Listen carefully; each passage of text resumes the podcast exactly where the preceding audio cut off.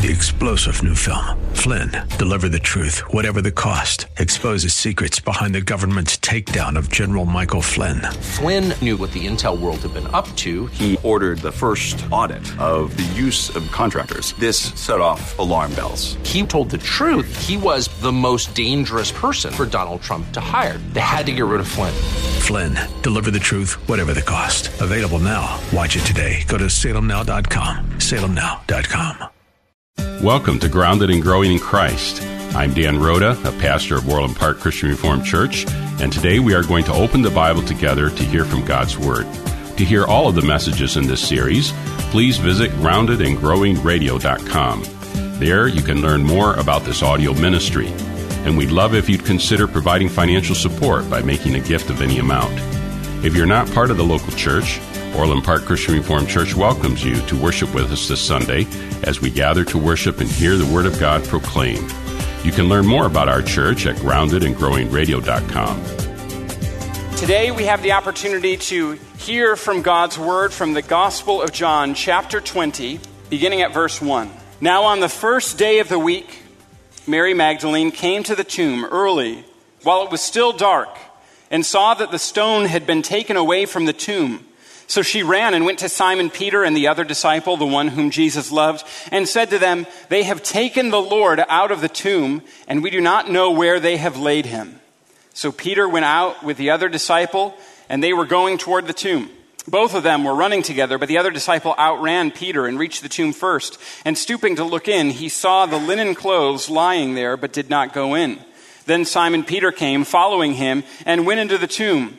He saw the linen cloth lying there, and the face cloth, which had been on Jesus' head, not lying with the linen cloths, but folded up in a place by itself. Then the other disciple, who had reached the tomb first, also went in, and he saw and believed.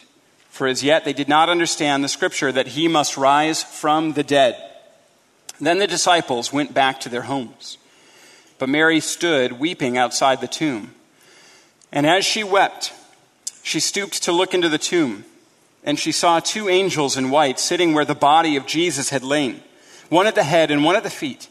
They said to her, Woman, why are you weeping?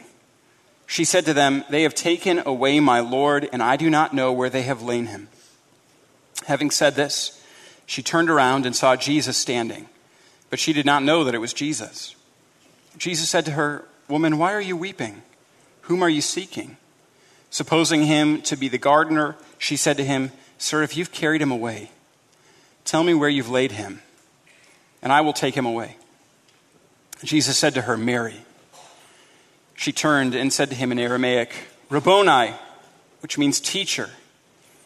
Jesus said to her, Do not cling to me, for I have not yet ascended to the Father, but go to my brothers and say to them, I am ascending to my Father and your Father, to my God and your God. Mary Magdalene went and announced to the disciples, I have seen the Lord, and that he had said these things to her. On the evening of the first day of that day, the first day of the week, the doors being locked where the, where the disciples were for fear of the Jews, Jesus came and stood among them and said to them, Peace be with you. When he had said this, he showed them his hands and his side. Then the disciples were glad when they saw the Lord.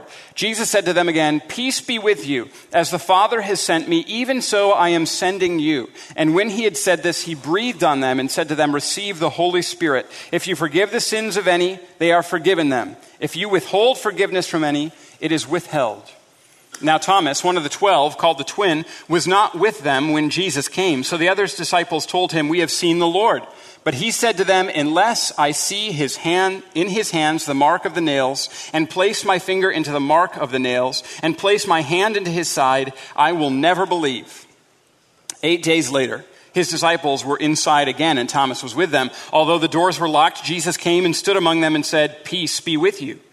Then he said to Thomas, Put your finger here and see my hands, and put out your hand and place it in my side. Do not disbelieve, but believe. Thomas answered him, My Lord and my God. Jesus said to him, Have you believed because you have seen me? Blessed are those who have not seen and yet have believed. Now, Jesus did many other signs in the presence of the disciples, which are not written in this book, but these are written so that you may believe that Jesus is the Christ, the Son of God, and that by believing you may have life in his name. In 2016, there was an article entitled The Challenge of Easter that was uh, published in the Wall Street Journal. Here's how the article begins When was the last time that you felt stressed out by Easter?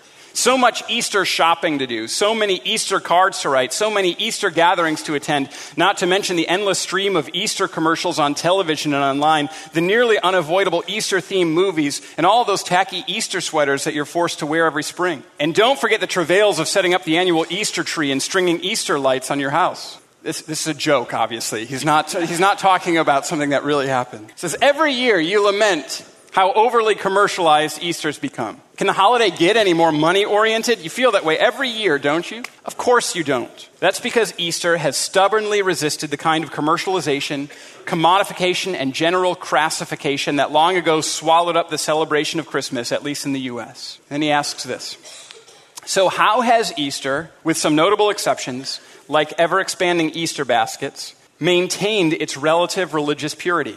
Mainly, I would say, because of its subversive religious message Christ is risen. That's quite a statement, says the author, and it's one that non Christians can readily grasp even if they don't believe it. Jesus of Nazareth, the man whose followers claim that he healed the sick, stilled storms, raised people from the dead, and made poor the center of his ministry, was crucified under the orders of Pontius Pilate and died an agonizing death in Jerusalem. Then, as his followers believe, myself included, after three days in the tomb, he rose from the dead. Just as the author says in that article, this statement, Christ is risen, is a message that is simple to understand. It's a simple story here in John chapter 20. It's simple for us to understand. A simple narrative that tells us something utterly remarkable. A story also that ends by telling us why it is that it was written. It is not difficult for us to understand the story contained here in John chapter 20. Jesus rose from the dead. That's the point of the narrative. Jesus rose from the dead. And that is what is utterly amazing. The narrative goes into the details about Jesus appearing to those who were the closest to him, who were the nearest to him. And because of the remarkable nature of the resurrection of the body, it's difficult for them to see and understand at first. Christ has to appear to them so that they might believe. And that's the point. The story was written so that we might believe in reading.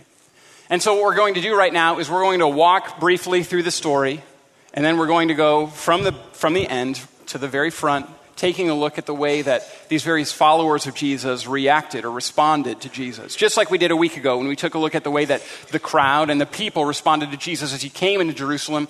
Today, we see how his closest followers responded when they saw him again. So, the story, again, the narrative, simple and yet remarkable. It begins that Mary Magdalene is the one that goes to the tomb. She finds that it's empty. And so she does what any normal person would do. She goes immediately to the 12, to the closest disciples of Jesus, to tell them, the tomb is empty. He's gone. Upon hearing this, two of the disciples were told, run immediately to the tomb. It seems as though Peter is a little bit more out of shape, so he falls behind John. John gets there first, a little bit more physically fit. It's sort of like if Dan and I ran to the tomb, Dan would get there much quicker than I would because he is in much better shape than I am. I would be Peter in the course of this story. They get there and they look in and they see also that the tomb is, empty. And we're told that, that John believes, but then we're also told that they didn't understand what Jesus had been saying, that he had to rise again from the dead. The story continues on that, that Jesus then appears to Mary, to Mary Magdalene. She had been there with the disciples, and when they go back to tell of what they have seen, Mary remains at the tomb. And Jesus comes and, and shows himself to her. She thinks at first that he's the gardener. But when he says her name, she realizes that it's Jesus, that it's her rabbi, her teacher. Then Jesus appears to the 12, to his disciples. Well, to 10 of the 12. Thomas isn't there. Thomas doesn't have a chance to see him. The disciples do at first. They witness the resurrected Christ, but Thomas doesn't believe it. So, eight days later, Jesus needs to appear again to him to show him that he is, in fact, risen from the dead.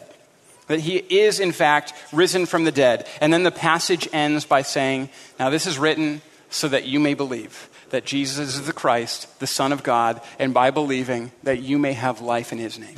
That's the purpose of this passage. That's a simple enough narrative to understand, isn't it?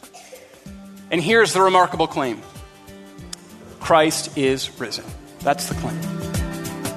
Today's message on Grounded and Growing in Christ will continue in just a moment. To learn more about Orland Park Christian Reformed Church, to listen to other messages from our audio ministry, or to make a financial gift of any amount, please visit groundedandgrowingradio.com. That's groundedandgrowingradio.com.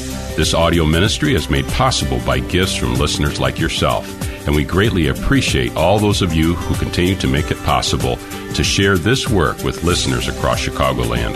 Now let's return to today's message.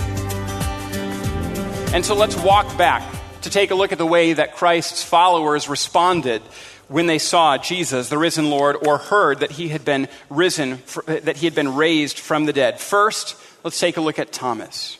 Thomas has the unfortunate name given to him, Doubting Thomas.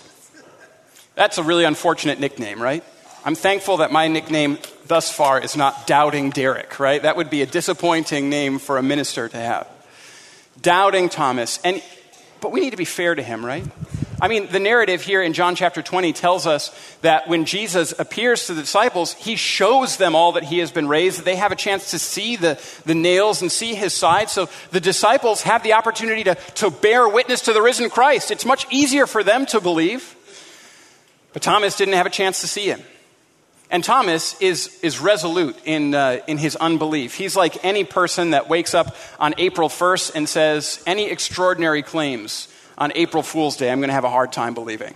I refuse to be made the fool, right? That's the way that Thomas responds. He doesn't believe. Not at first. But then Jesus appears to him. Jesus appears to Thomas and says, You said that you wouldn't believe unless you're able to Put your fingers in the holes in my hands. Unless you're able to put your hand in my side, we'll do that. Stop disbelieving and start believing, says Jesus to Thomas. And you notice something? Something beautiful. When Thomas does see Jesus, he responds perfectly.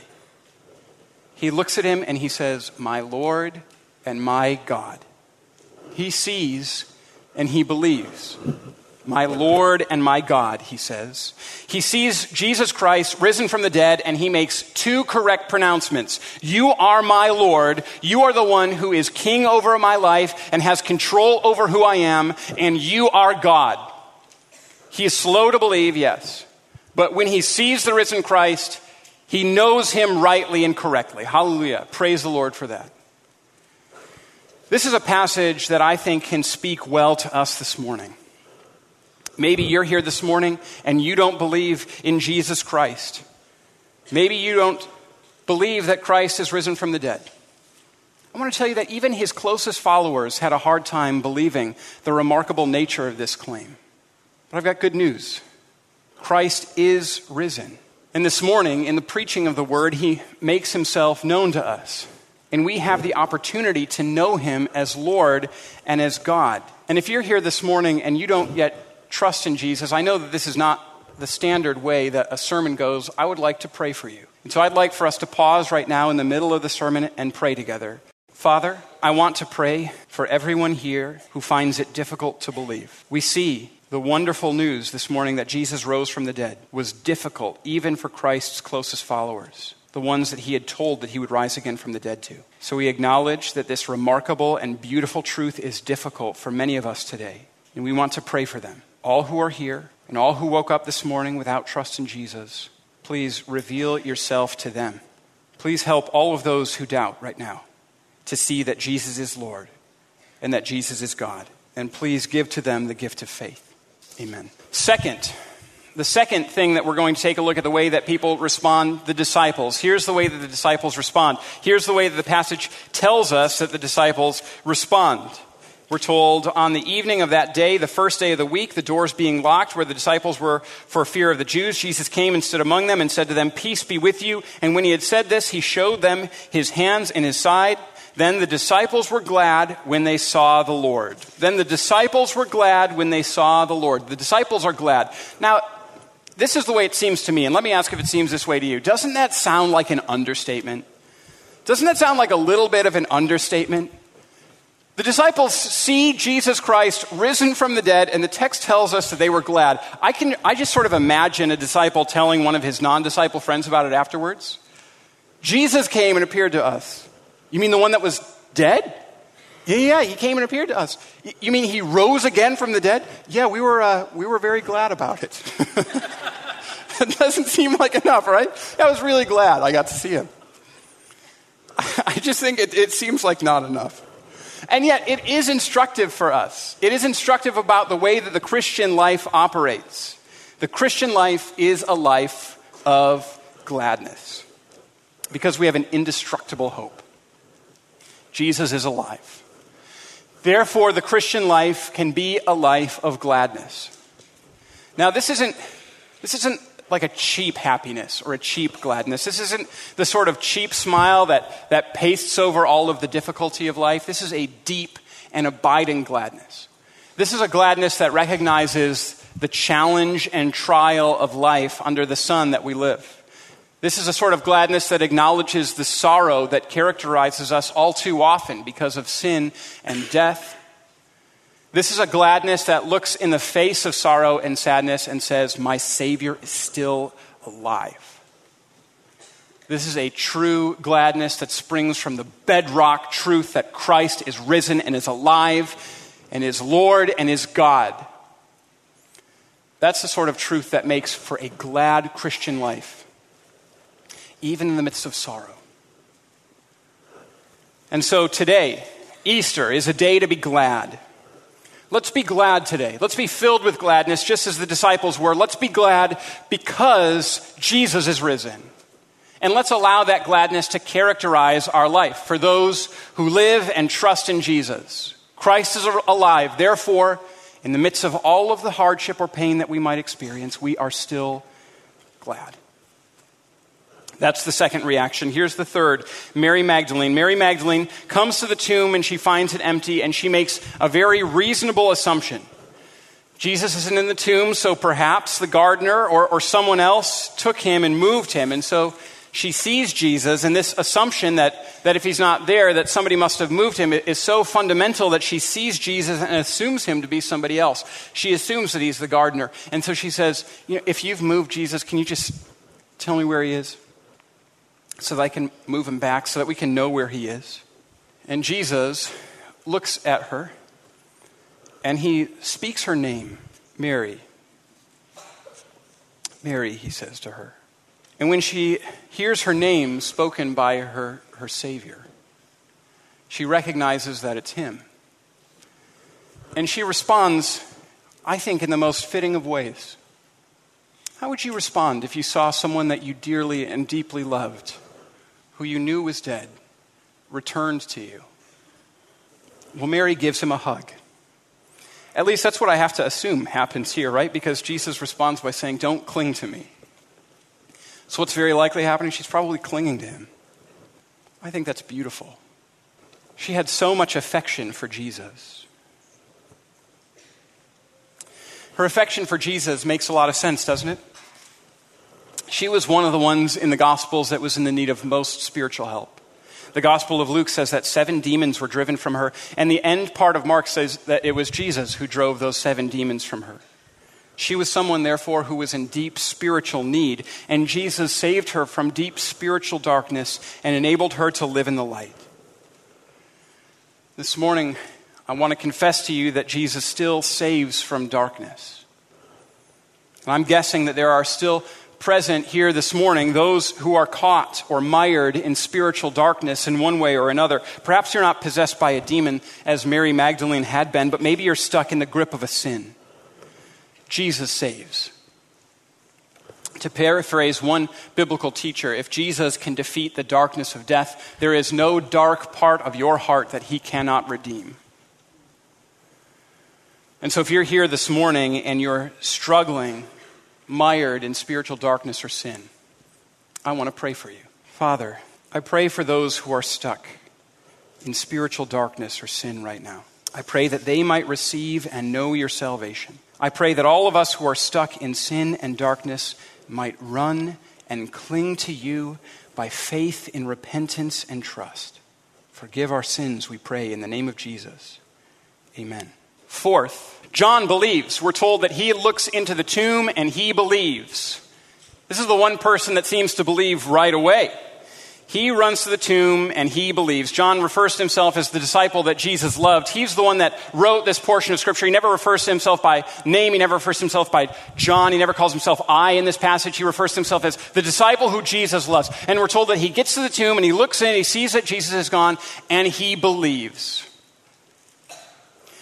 And at the end of the passage, we're told the call of this passage that these things were written that you might believe as well. The final verse, the final two verses here make it clear what the purpose of this book, the Gospel of John, is. They make it clear what the point of this passage, John chapter 20, is. These things are written that you may believe that Jesus is the Christ, the Son of God, and by believing that you may have life in His name.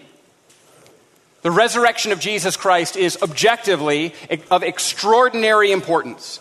The resurrection of Jesus Christ is the fulcrum upon which world history turns. And yet, the resurrection of Jesus Christ has no subjective benefit for you unless you believe.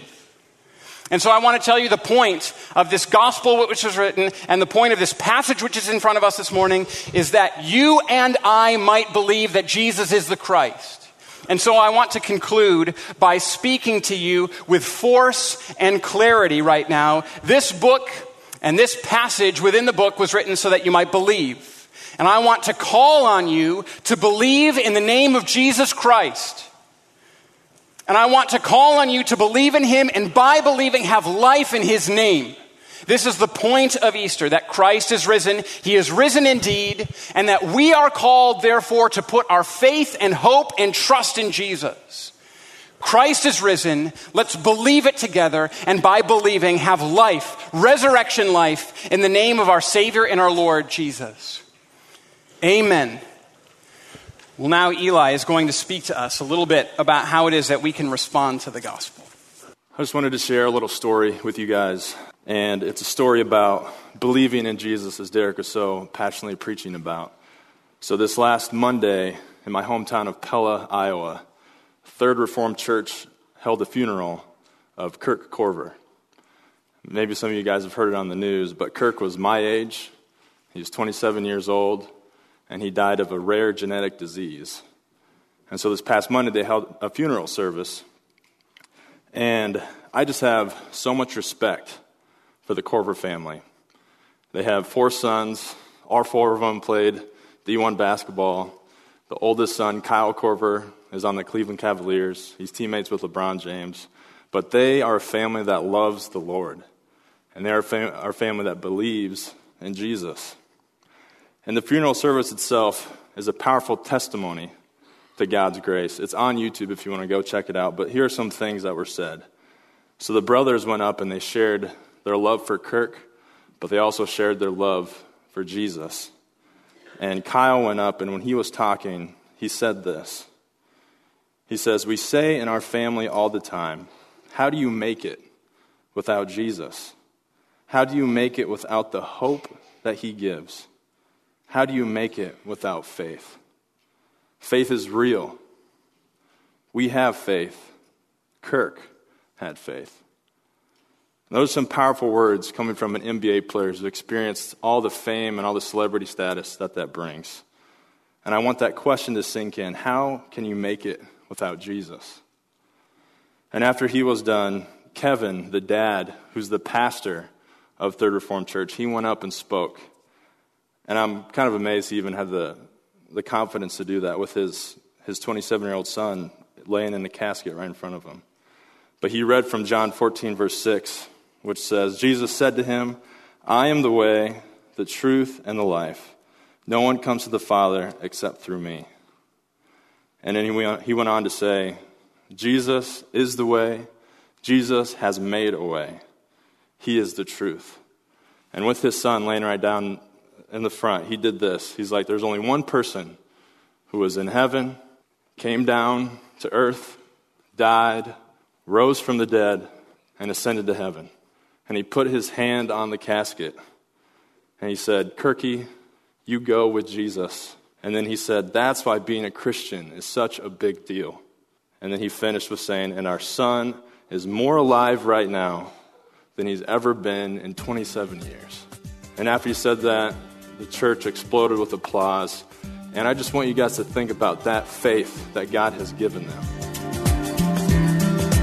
My prayer is that the Lord speaks to you through His Word, that we cultivate grateful hearts to Him and flourish in a world searching for the hope that we find only in Jesus. To hear more about gratitude, to learn about Orland Park Christian Reformed Church, or to support our work preaching the Bible on AM 1160 through this audio ministry, visit us today at groundedandgrowingradio.com. I'm Pastor Dan Rhoda, and on behalf of the Orland Park Christian Reformed Church, we want to thank you for your support and partnership in proclaiming the Bible here on AM 1160. If you're not part of a local church, Orland Park Christian Reformed Church welcomes you to worship with us this Sunday. You can find all the details online at groundedandgrowingradio.com. Thanks again for joining us, and until next time, may God bless you. Grounded and Growing in Christ can be heard weekdays at 2 p.m. on AM 1160. I'm Derek Buikema, pastor of Orland Park Christian Reformed Church. This month we're focusing on the topic of gratitude throughout the Bible, exploring how God has instructed us to flourish in the world with hearts grateful and thankful to God. If you're not a part of a local church, Orland Park Christian Reformed Church welcomes you to worship with us this Sunday as we gather to worship and hear the Word of God proclaimed. You can learn more about our church at groundedandgrowingradio.com. Three star general Michael J. Flynn, head of the Pentagon Intelligence Agency, knew all the government's dirty secrets. He was one of the most respected generals in the military. Flynn knew what the intel world had been up to, he understood its funding. He ordered the first audit of the use of contractors. This set off alarm bells. The explosive new documentary, Flynn, Deliver the Truth, Whatever the Cost, and covers the facts behind this scandal. Flynn told the truth. He was the most dangerous person for Donald Trump to hire. I find out the worst enemy that I'm going to face in my life is right here in America. They took my assessment and they wanted me to change it. And I was like, I'm not changing it. They had to get rid of Flynn.